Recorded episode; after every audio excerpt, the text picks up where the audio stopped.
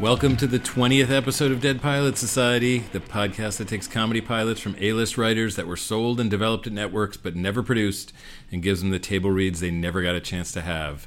I'm Andrew Reich, the creator and co-host of Dead Pilot Society, and I cannot believe that we are already at 20 episodes of the finest rejected comedy in television. So right now I am showrunning a new comedy for Netflix, and it's got me thinking a lot about cliches, because I feel like a big part of a comedy showrunner's job is to guard against them, because every writer, no matter how good, ends up pitching cliches. They're just often the first place your mind goes, and it's up to the showrunner to make sure that the staff pushes past that first thought. So much of the comedy showrunning job is being this sort of cliche goalie, keeping them out, because for every category of thing there's a comedy cliche. You know, funny tree is the ficus, a funny bodily organ is the spleen, the funny dog is the shih tzu, the funny cookie is the snickerdoodle. I could do this all day. There's a cliche funny thing for everything, and just like how various Eskimo languages have dozens of words for snow, comedy writers have lots of words for cliche, because at least for me, you don't want to come right out and call another writer's pitch a cliche. So you use these euphemisms, and you know the most famous of these is clam. You know, say someone pitches, "I just threw up in my mouth a little." You say, "It's a clam." That word evidently comes from either Michael Patrick King or Peter Tolan when they were on the staff of Murphy Brown, and it refers to the cliche of saying that someone got sick because they ate some bad clams, which, let's face it, is pretty much the only thing that's ever given someone food poisoning on a sitcom. But clam can sound kind of harsh. So in the Friends writers' room, we started saying the gentler, it's familiar. But then, you know, over time, familiar started to sound harsh. So we switched to saying classic. As you know, someone pitches a line at the end of a scene, "Check, please," and you'd say, "I don't know, it's kind of classic." Sitcom-y is another one, not quite as nice sounding, but that one gets used a lot. But my favorite one, which we came up with in the Friends writers' room, was shift F7, meaning that the pitch was so cliche that you could just hit shift F7 on a hypothetical computer program, and the computer would just spit out that joke. One way as a writer to avoid writing things that are shift F7 is to write something that's just totally insane, which is what we have for you in our Dead Pilot this time. How's that for a segue? Our pilot is from the last live show we did at Largo in LA, and it's Jetpackula by Rob Schrab. If you don't know Rob, he's the creator of the Sarah Silverman program, as well as co-writer with Dan Harmon of the movie Monster House and the legendary unaired pilot Heat Vision and Jack, which we talk about a bit in the interview we did with him. He's created comic books, he's directed episodes of all kinds of shows, including Children's Hospital, Workaholics, Parks and Rec, Mindy Project, Community. We got an unbelievable cast for this one, headlined by Patton Oswalt, Tony Hale, and Constance Wu. Get ready for some true insanity. Here's my co-host Ben Blacker and myself live from Largo with Jetpackula after a brief message. Hey, Helen Hong. Yes, J. Keith Van Straten? What's the difference between a layover and a stopover? I have no idea. What's the difference between optimal and optimum? I have no idea. Well, what's the difference between an actual conversation and a promo for our new show on Maximum Fun, Go Fact Yourself? Nobody has any idea. Go Fact Yourself, the game show with celebrity contestants, super smart experts, and answers to questions you've never even asked. Listen twice a month on MaximumFun.org or wherever you get your podcasts. And be in the audience for our tapings of Go Fact Yourself in downtown LA. It's free. Go to gofactyourpod.com for more info. We're having a very realistic conversation. Yes, we are. This audience is the size of many network shows. Absolutely. These days it's true. And I was thinking, we've done a few of these shows here at Largo now. A couple times ago, we had one by Casey Wilson and June Diane Raphael and Samantha McIntyre. You know, those were the two. There was no real theme there. No. Last time we were here, One by Emily Kapnick and one by Deb Kaplan and Harry Elfont. Those were both musicals. Were any of you here for that musical episode? Oh, great. And we've put out both those episodes. People can hear those. Yes, both great episodes. So there was a theme. And so I was thinking, you know, having a theme was cool. And I realized we do have a theme tonight. And I don't know why we didn't advertise it this way. All of our writers tonight are white males. So we really... I don't know why that wasn't... on the website. Progressive as ever. Hollywood's progressive. Because it's a great time right now for the white male. I was thinking, you know, there's obviously the elephant in the room. It's hard to be in Hollywood and not... Don't get nervous, Ben. It's okay. It's going to be... We're going to get through this. It's Andrew hard. Told me... He said he was going to do this, and he said, your job is to look nervous. Yeah. It's going to be fun.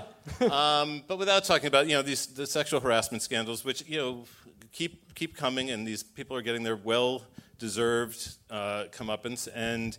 But it's happening now to, you know, people who I think most of us here, you know, whose work we've enjoyed in the past. And there's arguments to be had about separating the art from the artist. But I think at the very least, you can say watching their work becomes fraught, at least. So.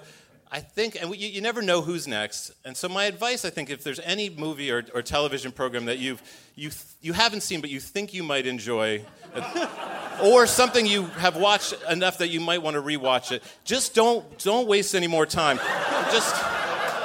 Just take the week off. You know, get a couple screens going. Just watch everything. Just watch everything that you think you might ever want to watch. And do it now, because time is short. Believe me, you never know. So you don't have to worry about that with these, because these were never going to be on TV or anywhere to be seen. So it's safe. You'll never regret loving these. We're fine tonight, and that's what. Let's bring out. I should say, last time there were musicals. We had a little rehearsal. Often when we do these shows, we do a quick run through. We didn't tonight. This is as cold reads get. Even to call it a show is an overstatement. So just bear that in mind. But let's bring out. But this cast is so capable that I'm not worried. Are you guys worried? You're not. Right? You really shouldn't be. It's incredible who's back there. I mean, I was sort of nervous just meeting all these people. It's amazing. Ben has done an incredible job putting together most of this cast. It's fantastic. Agree. Thank you. Let us bring out the writer of our first pilot tonight, Rob Schrab. Hello. Hi. Hi, Rob. First of all, happy birthday, Rob. Oh, please. How did you know? Who told you? We met Rob in... No answer. Okay. We met Rob in San Francisco when we did Dead Pilot Society at San Francisco Sketch Fest. Right. Yes. Rob had written with our friend Steve Agee, our friend, sometimes enemy, Steve Agee, a pilot based on Steve's life. Steve. No round of applause. No. Silence. Absolute silence. They were not into it. No. We've put that episode out, right? Andrew? We did. Are you asking me? Yes, Rob is the only, you have the distinction of being the only two-time writer for Dead Pilot Society other than myself. Oh. Yeah. So Rob told us back then, he said, I have a pilot for you guys. It's fucking weird. Yes. It's called Jetpackula. Right. Do you want to give, now, I know you pitched this and sold this pilot. Do you want to sort of give like the... 2-sentence pitch for this show? Oh, God, 2 sentences? You can have 3. Well, what I wanted to do is like a Monster of the Week show, but make it a buddy comedy, but focus on the buddy of it all. I wanted to kind of do like a comedic, like genre-based, like almost like Breaking Bad, where the main character is kind of a dick, you know, but and just kind of. Take all like the Halloween tropes and spin them on the. I don't know. It just is something that I thought would be really, really fun to do. I have a love of like horror and sci-fi and I love comedy, and I wanted to just kind of mix it all together, and that's what I do. Yeah, and you said this is a live-action show. It was pitched as a live-action show, yeah, for IFC, I think like 2013, maybe 14. Or and the short version, and you had told this to us previously, but you pitched it as a live-action show. Yes. And they bought it. Yes. They bought the script, and you said, this is going to be very expensive. You sure you want me to do this? Well, I mean, you read it on the page. It's a procedural show that has stunts and monsters and special effects in there, and they were like, yeah, we can do this for $400,000 an episode. And then what happened? Oh, after a year of many rewrites, they said, it's too expensive. Are you... I'm sorry. Bitter? Yes. No. I thought... has anyone out there heard of Heat Vision and Jack?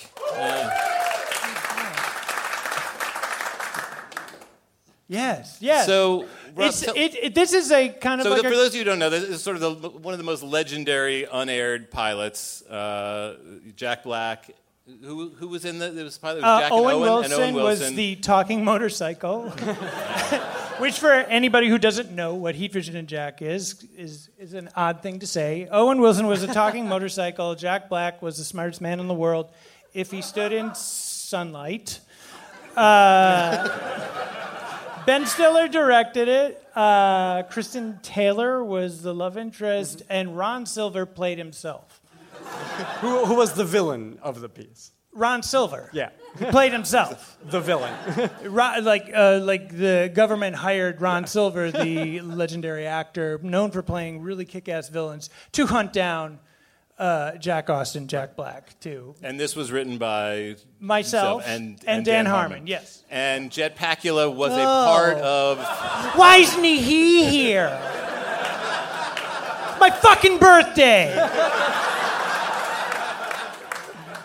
Now, Jetpackula was a part of Heat Vision and Jack. Oh, well, yeah. I mean, like, back in the day when we were writing the Heat Vision and Jack movie, never went anywhere, Jetpackula was actually a villain in the movie. Wasn't, like, the main villain, but there was, like, all these different supervillains that Jack and Heat Vision would fight, and Jetpackula was one of them, and it was just, like, such an awesome...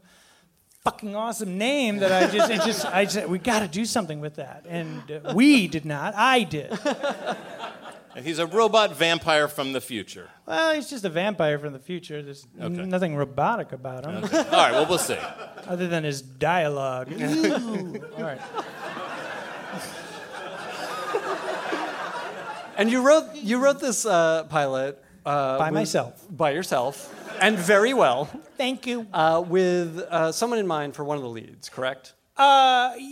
I mean, like, right at first, like, I was thinking about a bunch of people, but IFC was the one that said Patton Oswalt would be perfect for this. He's very good. And how can you pass that up? You know, it was just like perfect for it. Yeah. So when you hear it you'll get why. That's true. Yeah. I think that's it. I think we should bring out the cast. With that. Where do I stand? You sit wherever you like. Thank you, Rob. Okay. Rob's going to be playing a part in this, too. What is your part? I'm going to be playing Dr. Veratu. And why this part for yourself? Because he's fun. I don't know. I hope you have fun. Okay. I have fun. Go sit down. It's my birthday. Rob Schrab, everyone. What's Ben Affleck and or Drake up to? What show should I be watching right now? Should The Rock run for president? How about Oprah? What's a great French film about lady cannibals? Who's stronger, Luke Cage or Iron Fist? For answers to these questions and so much more, come on over to Pop Rocket, a pop culture roundtable discussion that always has a fun, diverse panel talking about the stuff we love. Catch us every Wednesday on MaximumFun.org or wherever you decide to get your podcasts. I'm not going to judge. This is Jetpackula, the pilot, Annoyance of the Moo Crow, written by Rob Schrab. Act 1, we're in the waiting room of Dynamite Nite Comics. We pan over superhero movie posters and action figures. This place could be a museum of the greatest hits in comics. At a front desk, a receptionist is on the phone. Dynamite Nite Comics? No, we do not accept unsolicited material. Goodbye. Dynamite Nite Comics? Miss Reed is in a meeting. May I take a message? The receptionist's voice fades as we pan over to an out-of-place guy whose fashion sense hasn't evolved since 1997. He's the comic world's biggest miss, Ben Tillinghast. Ben waits on a couch, squeezing the handle of an old portfolio. The office door opens with two people laughing. One of them is a young art snob in skinny jeans named Defenestrator. The other is Susan Reed, an executive with a manufactured eccentricity. Amazing pitch. Can't wait to see your universe unfold. Universes, Susan. Universes. Ben leaps to his feet, arms open for a hug, playing it cool. Hey, Susie! Ben Tillinghast. Oh my God, Ben! Sorry. Defenestrator, this guy created the best comic of the 90s, Robot Bastard. Oh, cute. He leaves, blowing by Ben. Such a genius. Come on in and let's hear about your new idea. In Susan's office, Ben gestures wildly, pitching his new book. Then Vex Merlazor paralyzes Lady Antigen with the Infinity Cube, and everybody in the Hex League is like, this is it for her. But then, uh-oh, look out. Guess who didn't die in the external nightmare drive? Susan is having a hard time following. I don't know who. Ben holds up a piece of concept art, a man with ridiculous muscles standing perpendicular to the side of a skyscraper, a proposed cover for issue number 1 of... Kessel Runyon, the man stronger than gravity. Runyon uses his newfound powers to walk up the wall over the ceiling. Wait, walk up the wall like Spider-Man? What? No. Spider-Man crawls up walls. Kessel Runyon walks up walls like a human being. It's different. Ben, you know I love you, but this thing feels very derivative. Got any fresher ideas? No. We're exterior of Megan's house later that night. Ben runs onto the porch of a lovely two-story home on a suburban block in Pasadena. He rings the doorbell. When we're close on the doorbell, we see it says, Megan Mathers and Ben Tillinghast, but the "and Ben Tillinghast" is crossed out. Megan Mathers opens the door. She's not thrilled to see Ben. Totally slam dunk my pitch meeting today. Who's up for some celebratory scotch? I have company. From inside, a chipper hipster pokes his head out from the dining room. This is Jonah, Megan's new boyfriend. Megan, is bok choy supposed to taste like this? Oh, hey, Ben. Oh, God, how can you not punch that face? You're a better man than me. Megan steps outside, closing the door behind her. What's going on here, Ben? When we broke up, you promised if I let you stay out back, it would never get weird.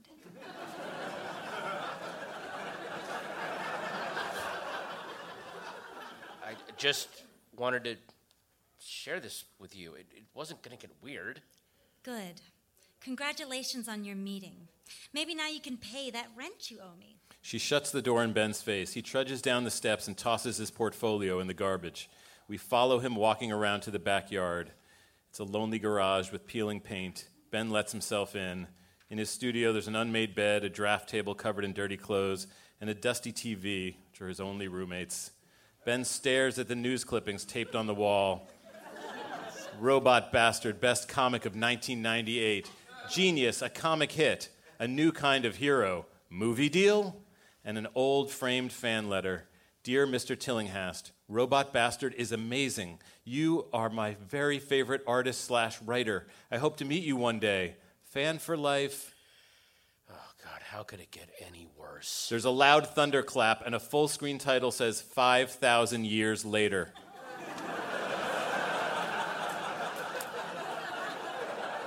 We're in a lab. It's a compact room. Computers dense with blinking lights. Technicians in hazmat suits mill about. Something big's going down. All this activity orbits around a raised circular platform surrounded by enormous turbines.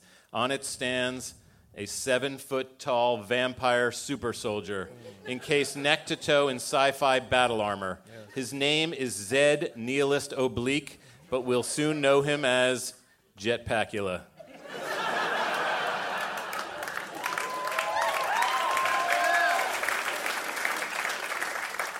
Dr. Veratu, an exuberant vampire scientist standing at a control console, speaks into a PA handset at Jet. Lieutenant Oblique, state your three temporal laws. Jet answers Sans' passion in a stoic voice while Veratu mouths along. He's like an anxious parent at a school recital. Law 1, it is forbidden to kill humans or by my inaction allow humans to be killed. Law 2, it is forbidden to kill or create one of my own kind. Law 3, it is forbidden for my existence to be documented. Robotic arms descend, strapping a rocket pack onto Jet. Take note of Law 1, your cybernetic implants are set to electro-punish. Mm-hmm. If your resolve wanes, have a Gary. Ugh. The blood substitute will deliver you from temptation.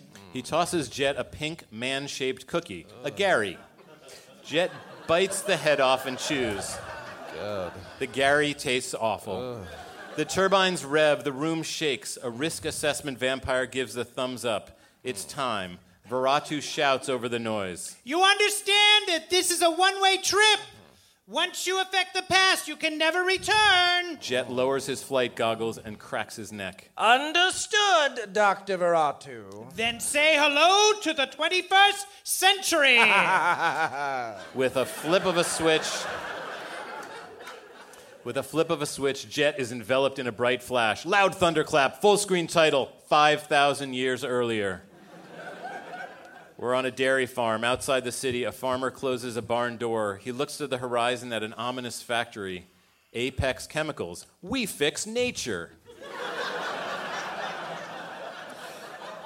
Squish. He steps in a puddle of glowing ooze. At the property line is a sewer pipe leaking toxic waste over a tombstone marked, Our Beloved Elsie.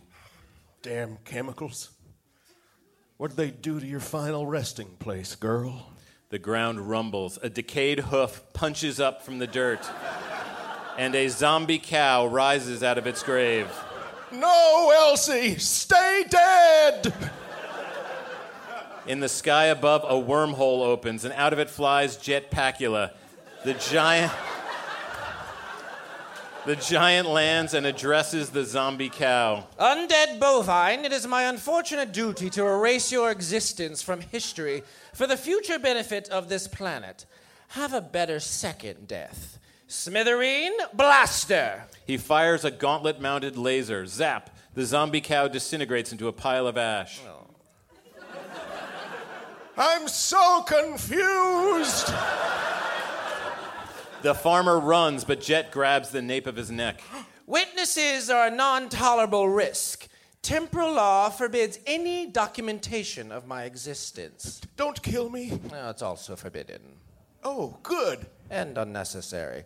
Slight blow to the aft cerebellum induces 30 minutes of memory loss and temporary unconsciousness. Jet flicks a finger at the back of the farmer's head. The man crumples out cold.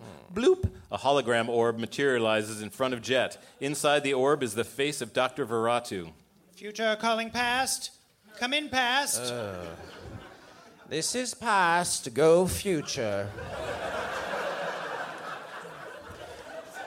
First target neutralized. The Van President will be pleased. Looks like I picked the perfect soldier, Lieutenant Oblique.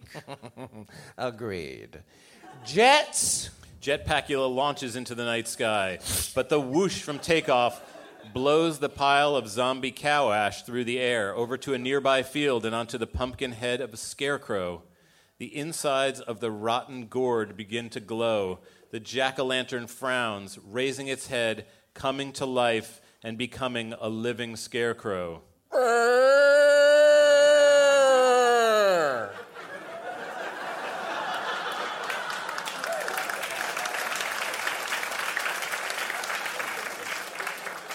Jet flies at mock speed over a small city.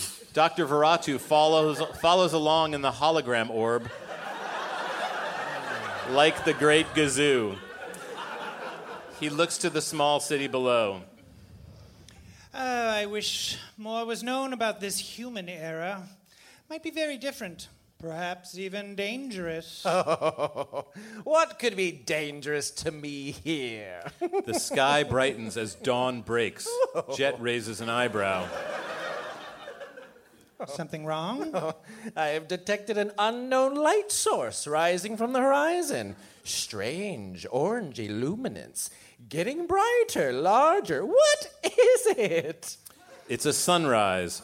Jet explodes into fire. Veratu cuts out. We're in Ben's studio in the morning. He's asleep in bed, fully clothed, spooning his pillow. Outside the studio window, Jet crashes into the backyard. What? He runs out, shocked. Jet rolls around in the yard, on fire. Wow! Burning! Oh, wow! Help! Okay, hey, hold tight, big guy. Ben uncoils a garden hose and sprays Jet, but the water has no effect. Ben circles in front of the sun with the hose.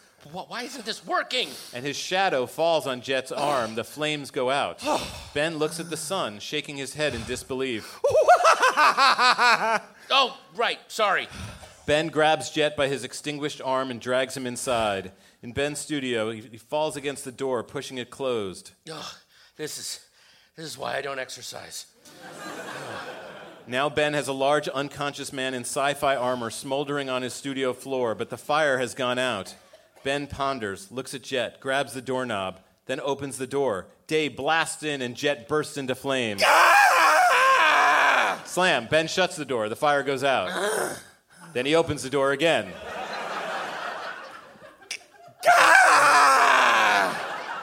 Slam. One more super quick open and close. Slam. Okay, that last one was trout. Yeah. In the kitchen of the farmhouse, the farmer from earlier is at the table, holding an ice pack to his head. At the stove, his wife cooks steak and eggs. Well, last thing I remember, I was closing the barn door. A sinister knock-knock comes from the door. Oh, babe, could you answer that? I think my hand is frozen to my head. His wife carries the frying pan to the door and opens it. Behind the door is a living scarecrow. At the local TV station, we're on the News Scene 15 set. Della D. Anderson, the crotchety senior producer, argues with Trent, an uppity anchorman. Bob's at Truck Fest. You're the only reporter I got. Hey, I'm not driving 40 minutes to a stinky cow farm. No, send the new mouse field producer. Angle at a desk computer, Megan, Ben's ex-girlfriend, is logging B-roll, trying not to eavesdrop. Mouse voice? Hey. She ain't ready. Hey, it's mouse voice or no voice, babe. Damn it. You win. Hey, Mathers, fix your hair. You're going out on an assignment. Okay, Dee Dee. Wait, I'm mouse voice? The news van's waiting. Move. She grabs her blazer and purse. We follow Megan as she walks away from the news stage. Her cell phone rings. This is Megan. It's Ben in his studio eating cereal. You will not believe what happened. Ben, look, I can't talk now. Dee Dee's sending me out on my first field assignment. Megan meets up with the driver, and they jump into a News Scene 15 van. She checks her makeup in the mirror. Okay, yeah, that is amazing, and I'm completely invested in your victory, but this takes precedent. There's a Ben, please, I gotta go. Really? You can't give me 2 seconds. I gave you 5 years. Look what that got me. Oh.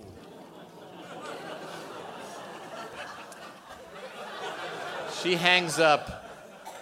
Ben looks at the unconscious vampire sizzling on his floor. I gotta share this with somebody. Outside, a lawnmower starts up. Ben looks out the window and sees a gardener cutting the grass on a riding mower. This is Luis Primero. Ben comes out and yells to Luis. You... Ben motions for Luis to shut off the mower, and he complies. You're Juan, Megan's gardener? When a Juan collects the garbage, I cut the grass. My name's Luis. Oh, of course, right, Luis. Can I bounce something off of you? In Ben's studio, Luis examines Jet's unconscious body lying on the floor while Ben sketches at the draft table. It's a vampire, right? You know, I wouldn't know what else to call it, bro. Thank you. Thank you. I needed that. The world has not been on my side for some reason. Ben pours some scotch into a coffee cup and takes a gulp. Luis checks out Ben's drawing. It's a sketch of Jetpackula. Nice, you drew his eyes open, huh? They both look up. Jet stands there, very much awake, staring back at them. And that's the end of Act 1. Okay, we'll be back with more Jetpackula in just a second, but I need to tell you that Dead Pilot Society is supported in part by HelloFresh. Do you guys out there, do you like delicious food? Do you want home-cooked meals, but you don't want to deal with figuring out what to make and then shopping for the ingredients? Because I got to say, for me, I like to cook, and I don't like eating out all the time, but I just get overwhelmed trying to figure out what the heck to make. HelloFresh takes that out of the equation. It's the meal kit delivery service that delivers your favorite recipes and pre-measured ingredients so you can just cook, eat, and enjoy for less than $10 a meal. All the ingredients come in these handy meal kits. It's easy to tell which ingredients go with which recipe. They offer a wide variety of recipes that change weekly. There's the classic plan, there's the veggie plan, the family plan. I've tried it. It really is delicious. I liked it. My kids, honestly, really liked the food, too. HelloFresh also offers Hall of Fame, premium, and kid-tested recipe selections. Look, just give it a try for a week. Give it a try. Take $30 off your first week of HelloFresh. Visit HelloFresh.com and enter promo code DeadPilots30. You won't regret it. Now back to Jetpackula. Act two. We're still in Ben's studio. Ben and Luis hide behind the draft table screaming while Jet tries to grab the sketch of him. Oh my god, oh my god, oh my god, oh my god! Don't let his pizza teeth bite me, bro! Jet pulls the drawing away. Documentation is forbidden. Smithereen blaster. A laser shoots from Jet's gauntlet, destroying the sketch. He grabs Ben. Jet cocks his finger, ready to erase his memory. Witnesses are non-tolerable. No, wait. No, you diagnosed Veratu. Okay, me cago en tu madre, hijo puta. Crack. Luis smacks Jet over the head with a T-square. Ow! Jet misfires his weapon, blasting a lamp next to Ben. Whoa, hey, you almost killed me! Zap. Jet's cybernetic implants shock him with electricity. He tumbles back, accidentally pulling the drape open, letting in a shaft of daylight. He butt crawls away from the beam of sunlight into a corner, horrified. What is that? Shut it off! Shut off the sun? Yes! Look, I'm lost. What kind of vampire doesn't know what daytime is bad for him? What are you? Where do you come from? My mission is classified. Okay, listen. You tell us everything you know, or we'll open every drape in the world, puto. Jet looks about the studio. He sees the news clippings. Robot Bastard, a new kind of hero. Then underneath, grapes on sale, super savings. I am a superhero, here to protect the future of mankind. Hero, but you're a vampire. Yeah, aren't you known for, like, sucking blood and being gorgeous and shit, bro? Yes.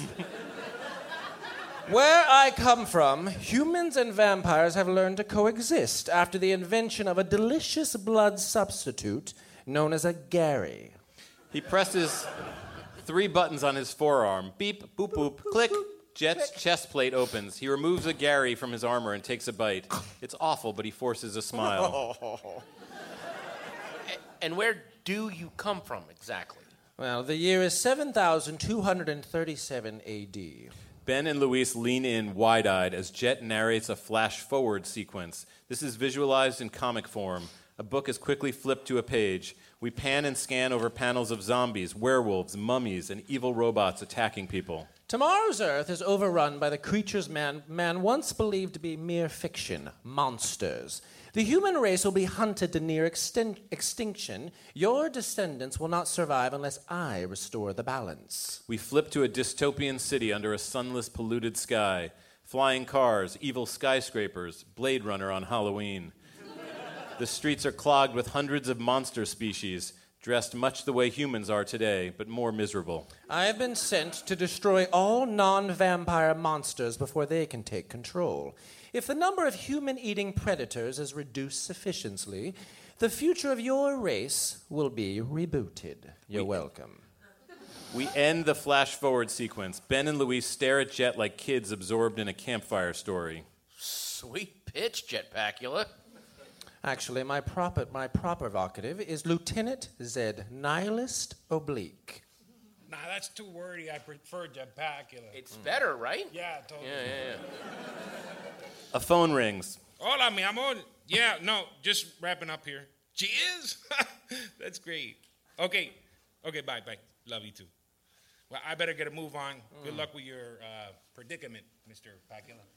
Wait, whoa, you're bailing? Ben follows Luis outside, leaving Jet all alone. Past calling future, come in future. Bloop, Dr. Veratu appears in a hologram orb. Ah. There's electrical interference. Something's wrong. What did you do? You're breaking up, future. Repeat. Behind Veratu, vampires fight with many living scarecrows. Oh. We're overrun with mooing scarecrows. Rectify situation immediately. The face of a future moo crow fills the hologram orb.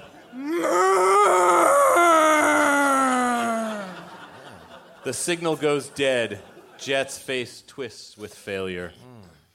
We're in Ben's studio in the backyard. Luis loads the riding mower into his truck as Ben pleads. Are you high? This is a double whammy nerd-on. There's a vampire from the future in my studio. Now, I know. You know, Mr. Ben, as much as I would love to stay and solve supernatural mysteries with you, the man you see before you cuts grass, Ben. That's it.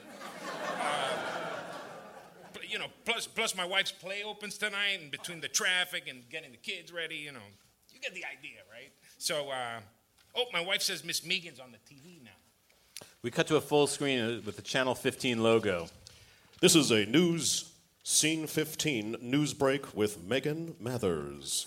We're at the dairy farm. Megan interviews the farmer and his wife in front of the barn. She talks in a deep voice, and it sounds, well, odd. I'm here with Jed Jacobs, only 15 feet from where he and his wife were attacked. Mr. Jacobs, tell us what happened.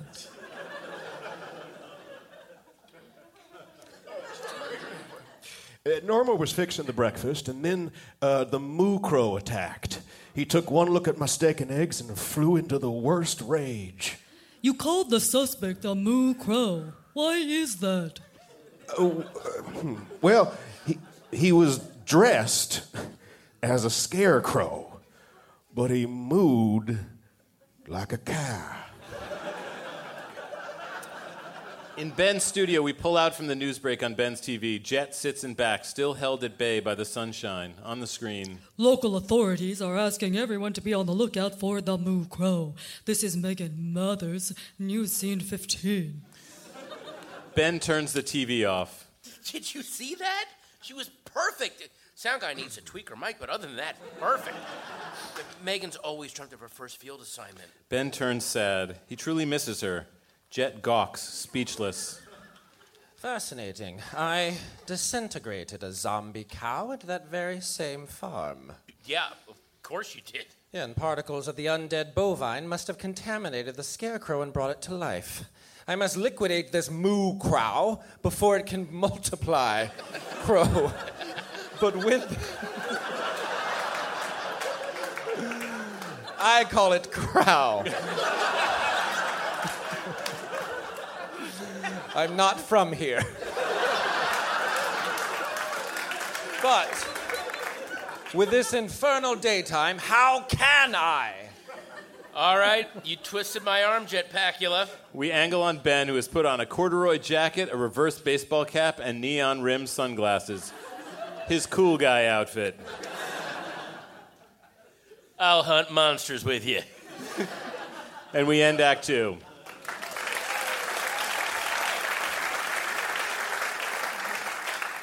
Act 3, we are traveling down Main Street. Ben drives his crappy 97 Jetta through the suburbs. And the pollution's so thick, it's always night in the future? Mm-hmm. We angle on the back of the car. The seat is folded down. Jet's head pokes out from inside the trunk. Yes, protective smog was thought to be a natural phenomenon, but seeing your toxic vehicle firsthand, it appears the future owes the past an enormous debt of gratitude. Wow, no sunlight, no photosynthesis, no wooden stakes or garlic. Oh, what about religious stuff? Crosses, holy water. Logic is our only god. You enjoy asking questions, Mr. Ben, don't you? I like to keep the noggin stimulated while on moo crow patrol. Crow. Oh, sorry. Ben turns the corner and misses seeing the moo crow. All right, Tony. Finish beating up a vendor next to an ice cream truck with a sign that reads 100% real dairy.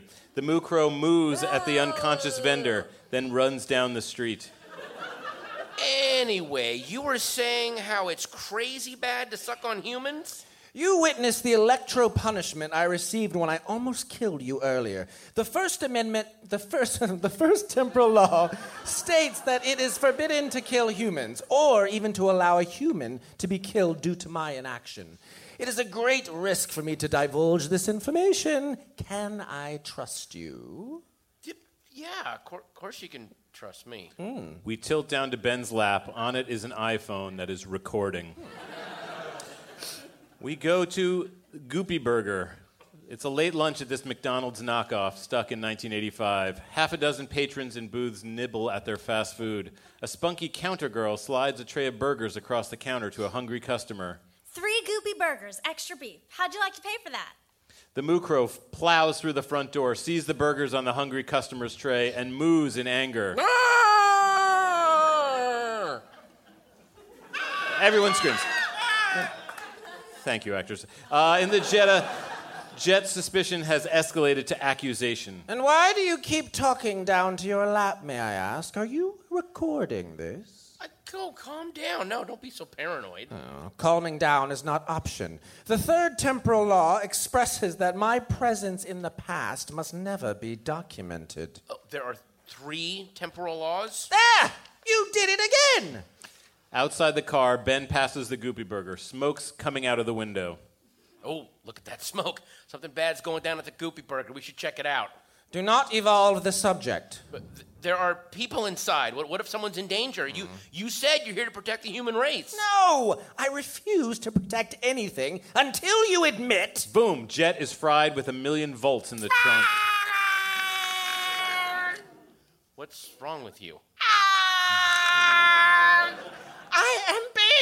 Electro-punished, but I have not done anything, Oh, maybe your inaction will allow somebody to get killed. Hold tight, we're going to Goopy Burger. In the Goopy Burger parking lot, Ben pulls a U-turn and rolls up to the restaurant as Jet continues being electrocuted. Ben runs in by himself, witnessing the chaos. The moo crow threatens the counter girl with a sizzling fryer basket. Holy cow, a moo... Crow. I was right again. Why doesn't anyone listen to me? One by one, he lowers all the window blinds and everything goes dark. Then at the door, Ben makes an introduction worthy of an SNL host. Ladies and gentlemen, Jetpackula. Yes. Jet is let in with a blast of daylight. The moo crow faces its challenger, who's smoldering at the door from sunburn. Super bullet pistol. Jet opens fire. The moo crow ducks. Fountain drinks explode. Ben hides under a booth and finds that someone's already there, cowering from the moo crow. It's Megan's boyfriend, Jonah. Jonah, what are you doing here? Dinner. I hate Megan's bok choy. The moo crow swings the fryer basket. Jet shoots it to junk with super bullets. French fries explode everywhere. The counter girl is on her cell phone. 911, that moo crow from the TV is at the Goopy Burger. In the News Scene 15 van, Megan and the driver head back into town. Her phone rings. This is Megan. What? Moo crow is at the Goopy Burger. At the Goopy Burger restaurant, the moo crow knocks Jet's gun away and they exchange blows, fighting hand to hand. Screaming patrons take cover. Jonah snaps a picture of Jet with his camera phone. The guys at the vintage record shop are gonna love this. No, hey, that's my vampire! Ben tries to grab Jonah's phone. They struggle, rolling on the floor, kicking and screaming. It's clear the last time either of them were in a fight was in the 6th grade. What's your problem, man? It's not like I put a wooden stake in his freaking heart. Give me that phone, jackass! The moo crow appears to comprehend Jonah's wooden stake comment as Ben and Jonah continue to wrestle. The moo crow leaps across the room to Jetpackula. Splat! Jet punches him in his pumpkin head, leaving a messy hole where his face was. The moo crow runs to the door, stops, and shakes a fist. He flees. The moo crow attack is over. Patrons come out of hiding and give their vampire rescuer a round of applause. Outside, we see that Knight has returned. Back by the booth, the clapping makes Ben look up from his sissy fight with Jonah. My first test audience. This is going to be huge. Oof! Jonah kicks Ben away and checks his phone, scrolling through the pictures he took of Jet. Ben looks over Jonah's shoulder. We're close on the phone screen. Jet is missing from each picture. It looks like the Moo Crow is fighting nobody. What happened to all my Instagrams? What are you, stupid? You can't take a vampire's picture. A dumbfounded Jet stares at the people applauding him. Witnesses are non-tolerable. A meal tray lies on the floor. Jet stomps the corner, flipping it into his hand, then throws it like a frisbee that flies across the room, hitting the counter girl in the back of the head. The tray bounces off her head and ricochets off the back of each of the other restaurant patrons' heads, including Jonah's. They fall to the floor unconscious, except Ben. Jet is about to leave him and run out after the Moo Crow, but Ben stops him. Wait, what about me? We're partners. Partners? After you lied to me. Oh, don't be nuts. I never lied to you. Jet grabs Ben's phone and holds it in front of his face. On the screen, we see recording. Jet punches Ben with the iPhone, breaking both it and Ben's nose. Shoot, not you. Smack. As Ben falls to his knees, Jet runs out to the parking lot and... Jets! Rockets into the sky. As police sirens approach, Megan bursts into Goopy Burger. Oh, my God, Ben, what did you do? We angle on Ben with a bloody nose, kneeling over an unconscious Jonah. This doesn't look good. In the parking lot later, police and EMTs tend to patrons in the background as a cameraman tapes Megan, interviewing the counter girl with her deep, non-mouse voice. Moments ago, the Moo Crow stuck again at the Clark Street Goopy Burger. There's only one problem. I remember nothing. Stay tuned to this station for further Moo Crow updates. Megan Mathers, News Scene 15. Megan makes a cut gesture to the cameraman. The report is over. Ben jumps over to her, his nostrils stuffed with bloody napkins. Oh, wow. Look at you, a real live TV reporter. You got to be psyched. One note as a friend, the deep voice is kind of weird. Weird? You want to talk about things being weird, Ben? Oh, maybe not. I seem to recall that you promised me it would never be weird between the two of us if I let you live in the back house. Then you go and pick a fight with my boyfriend? Oh, fight? I wasn't the one who knocked him out. Ask him. I remember nothing. Oh, then who did, Ben? Huh? Who? That's a seriously complicated story, but if you really want to know the truth, it was a... Forget it, Ben. I don't care. The only thing I really want is you out of the back house by tomorrow. Goodbye. She walks away with Jonah as the police and everyone else clear out, leaving Ben alone in the parking lot. We're in a filthy alley somewhere in town. The Moo Crow pulls a bag with an evil smiley face drawn on it over his punched-in pumpkin head. Next to a pile of broken furniture is a Goodwill drop-off box. The Moo Crow has yanked out many shirts and pants and arranged the clothes on the ground into 4 flat bodies. He removes his glove and sprays straw from the wrist into the fursuit of clothes as if from a hose. The contaminated straw fills and inflates the clothes. They begin to take the shape of a man or a scarecrow. Soon the Moo Crow will have reinforcements. Whoosh! Jet lands outside the alley. He readies his super bullet pistol and ventures down the dark back street. Infrared scanner! Jet's POV, a layer of red wipes over his vision. A computer readout says, scanning for zombie particles. Close somewhere in the alley, the Moo Crow breaks a leg off a chair. The broken end is wicked sharp. Jet walks deeper into the alley, unaware that the Moo Crow is now armed with a wooden stake. On Jet's POV, the readout says, zombie particles located. Multiple humanoid targets appear. 4 freshly spawned Moo Crows surround him. We're in a theater across town in the entrance hall. A local production of Fiddler on the Roof has just let out. The cast mingles with the audience. Luis is with his wife, who's dressed as Golda. He gives her a bouquet of roses and kisses her cheek proudly. 2 boys crowd around a window, looking outside. Boys, what are you so intrigued by? From the window, laser bursts shoot skyward a mile away. Luis takes his wife by the hand. Oye, te veo después la fiesta de mi amor, okay? Tengo que resolver un asunto supernatural. He's gonna take care of a supernatural mystery right now. We're in a filthy alley. Back in the filthy alley, Jet is outnumbered 5-1. The original Moo Crow stabs the wooden stake at him. It hits the buttons on his forearm. Beep, boop, boop, click. Jet's chest plate opens, uncovering his bare skin. The Moo Crows pin him against the wall, and the original one plunges the chair leg into Jet's heart with a thunk. Oh, nobody told me! He collapses to the ground as Luis's gardening truck pulls up. The moo crows growl at the headlights and run away. Luis gets out of his truck. What he sees is terrible. Lying in the alleyway is Jetpackula, dead. Mr. Pacula. Oh, no! We end Act 3.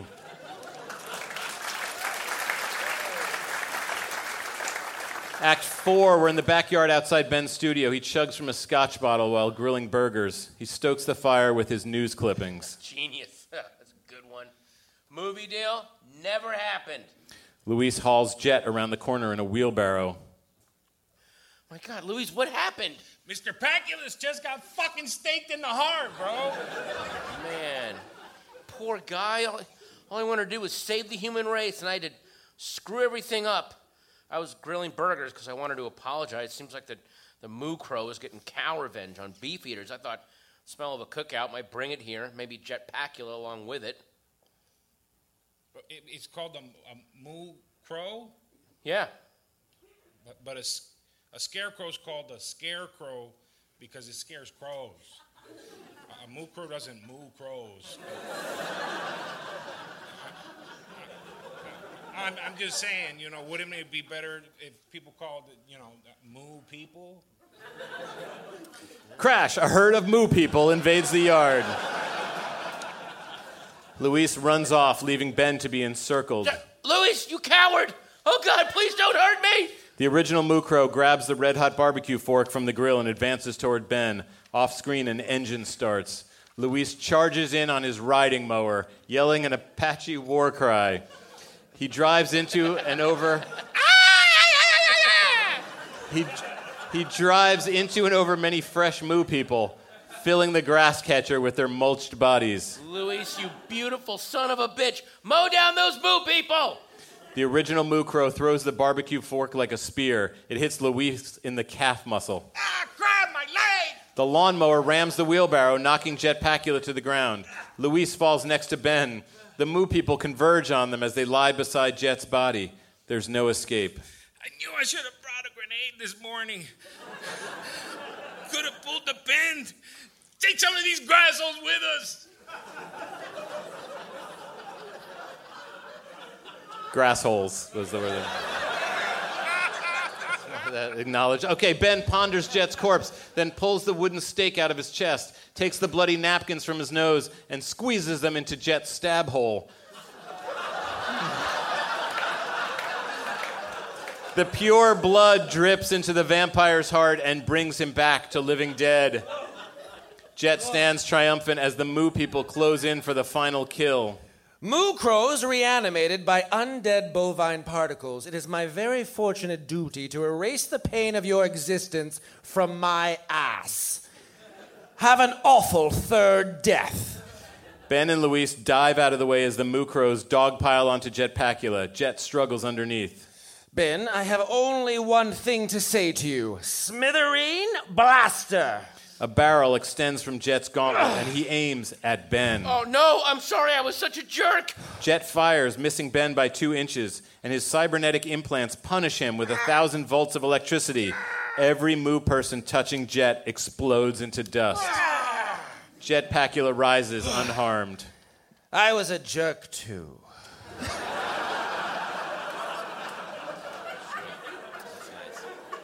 We're in the backyard the next day. Megan comes around back. Ben is packing up his belongings, ready to move out. Well, this is most of my junk. I can get the rest when you're at work. Where are you going to go? I'll figure it out. Don't worry. Not that you would, but... Oh, man, I really screwed up with you, huh? Yes. When we were together, it was the best. I've blown it with so many things, but the biggest sin of my life was letting you down. If I could do it all over again, I swear, every moment of my life would be dedicated to making you happy. He walks back into the studio, and Megan notices something on the ground. She picks up an old framed letter. Dear Mr. Tillinghast, Robot Bastard is amazing. You are my very favorite artist/writer. I hope to meet you one day. Your fan for life, Megan Mathers, 4/23/01. How long will it take you to draw your book? 30 pages, pencil, ink a page a day, about a month. Finish the book, then you can move. Oh, wow, okay, thanks. She tucks the fan letter under her arm and goes back to the front house. Ben does a happy jig, then peeks in the art supply crate. It's a makeshift coffin. Jet's lying inside. She's letting me stay. Oh, congratulations, Mr. Ben. Could you excuse us? I have to take this. Oh, sure, no problem. Yes. Ben shuts the lid. Bloop, Veratu's hologram appears. This is past. Go future. Lieutenant Oblique, There's somebody who wants to talk to you. Oh. Yeah. A sharp-dressed good old boy vampire pokes his head into the hologram orb. Oh. This is Vam President Martin. Hey there, sport. Oh, Mr. Vam President. At ease, soldier. Oh.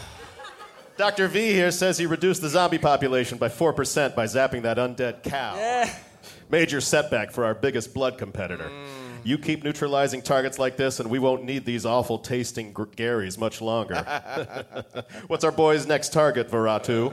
Werewolves, Mr. Van President. Fan-damn-tastic. Can't stand those sons of bitches. You fight the good fight, Lieutenant Oblique.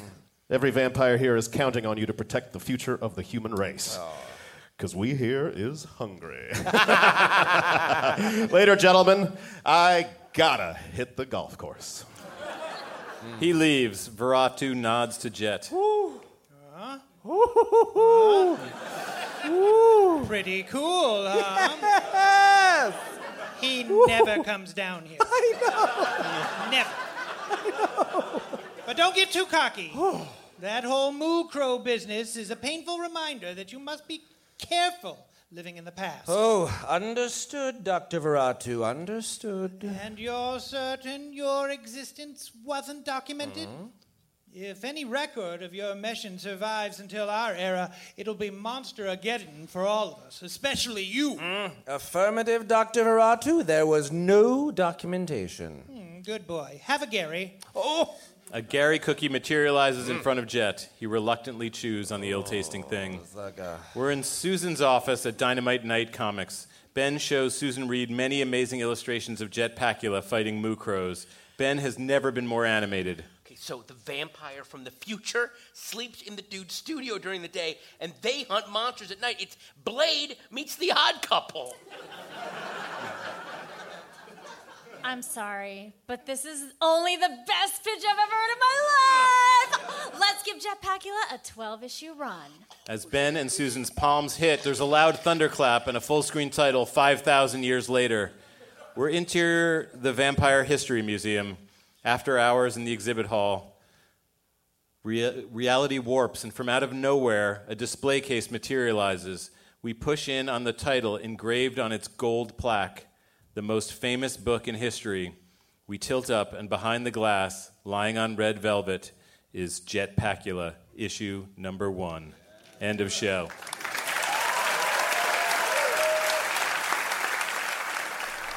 All right, I really hope you enjoyed that. It was great having Patton and Tony read those parts. Thank you to my co-host, Ben Blacker. Thanks to the good people at Largo. Thank you to Noah Findling for handling everything that Ben and I don't want to handle. Please subscribe to this podcast on iTunes or Maximum Fun, wherever you get your podcasts. You won't miss an episode. While you're there, leave us a rating. Love to hear what you think, as long as it's 5 stars. You really should follow us on Twitter at Dead Pilots Pod and on Instagram and Facebook at Dead Pilot Society. You'll find out about all of our live shows. Come see these. These are the kinds of casts that we get. It's really fun to come see this live. Until 2018, I'm Andrew Reich. Thanks for listening.